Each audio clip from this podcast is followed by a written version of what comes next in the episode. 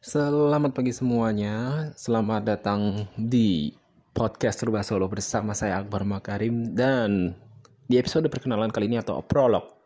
Ini adalah podcast pertama saya. Dan saya minta maaf sebelumnya bahwasannya kalau podcast saya ini uh, agak terbata-bata, berantakan, kayak ibarat kata kayak uh, pelajaran sekolah bahasa Indonesia, uh, yang mana kita disuruh presentasi uh, topik apa pun di depan kelas.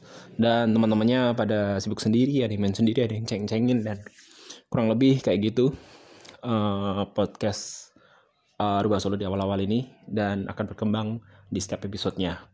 Oke jadi begitu saja dari saya dan silahkan menikmati episode-episode dari podcast Rubah Solo. Terima kasih banyak